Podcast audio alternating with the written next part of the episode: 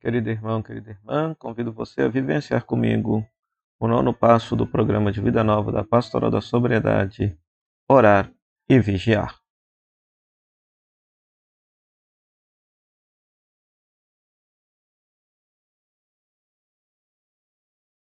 Em nome do Pai, do Filho e do Espírito Santo. Amém. Rezemos três vezes. Senhor, orando e vigiando para não cair em tentação, seremos perseverantes nos teus ensinamentos. Dá-me a tua paz. Senhor, orando e vigiando para não cair em tentação, seremos perseverantes nos teus ensinamentos. Dá-me a tua paz. Senhor, orando e vigiando para não cair em tentação, seremos perseverantes nos teus ensinamentos. Dá-me a tua paz. A palavra deste nono passo é Filipenses capítulo 4, versículo 4 a 9. Filipenses capítulo 4, versículo 4 a 9. Fiquem sempre alegres no Senhor, repito, fiquem alegres. Que a bondade de vocês seja notada por todos. O Senhor está próximo. Não se inquietem com nada Apresentem a Deus todas as necessidades de vocês através da oração e da súplica e em ação de graças. Então a paz de Deus que ultrapassa toda compreensão guardará em Jesus Cristo os corações e pensamentos de vocês. Finalmente, irmãos, ocupem-se com tudo que é verdadeiro, nobre, justo, puro, amável, honroso, virtuoso, ou que de algum modo mereça louvor. Pratiquem tudo o que vocês aprenderam, receberam como herança, o que ouviram e observaram em mim então Deus da paz estará com vocês. Palavra do Senhor, graças a Deus. Querido irmão, querida irmã, esse passo orar e vigiar nos convida a manter a assiduidade da nossa vida de oração, da nossa comunhão com Deus, a fim de que o próprio Deus, pela sua graça, possa alimentar em nós a liberdade, a paz e a sobriedade. Sem a força da graça de Deus presente em nós é impossível reconquistar a liberdade, é impossível manter a sobriedade. Orar e vigiar também nos relembra aquele momento da vida de Jesus em que Jesus, padecendo sua última agonia no Horto das Oliveiras, pediu aos discípulos que orassem e vigiassem com ele. Pois a tentação sempre haverá de nos rondar. A tentação do uso das drogas, a tentação dos vícios sempre haverá de rondar a nossa vida mas teremos a graça e a força necessária para resistir se estivermos alimentados e bem nutridos pela vida de oração.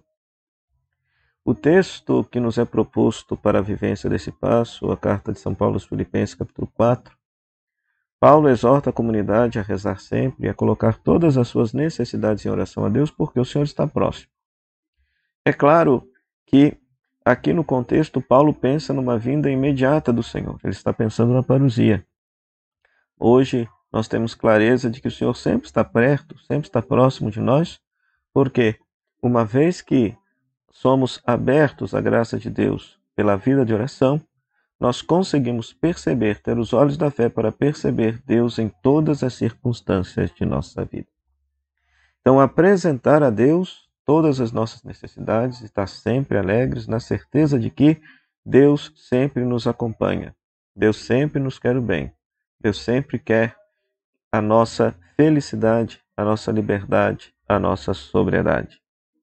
Além disso, é necessário também ocupar a nossa mente e nosso coração com coisas que sejam boas.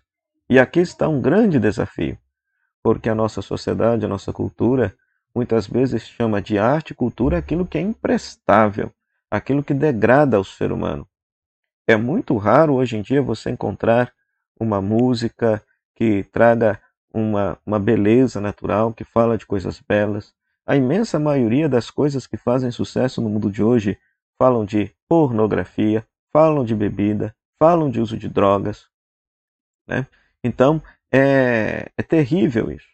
Então, é necessário ocupar o nosso coração com aquilo que é belo, uma boa leitura, um bom filme, né? ou seja, apreciar as verdadeiras obras de arte que são inspiradas por Deus e que, e que estão aí presentes na história da humanidade, que elevam o nosso coração àquilo que verdadeiramente é belo.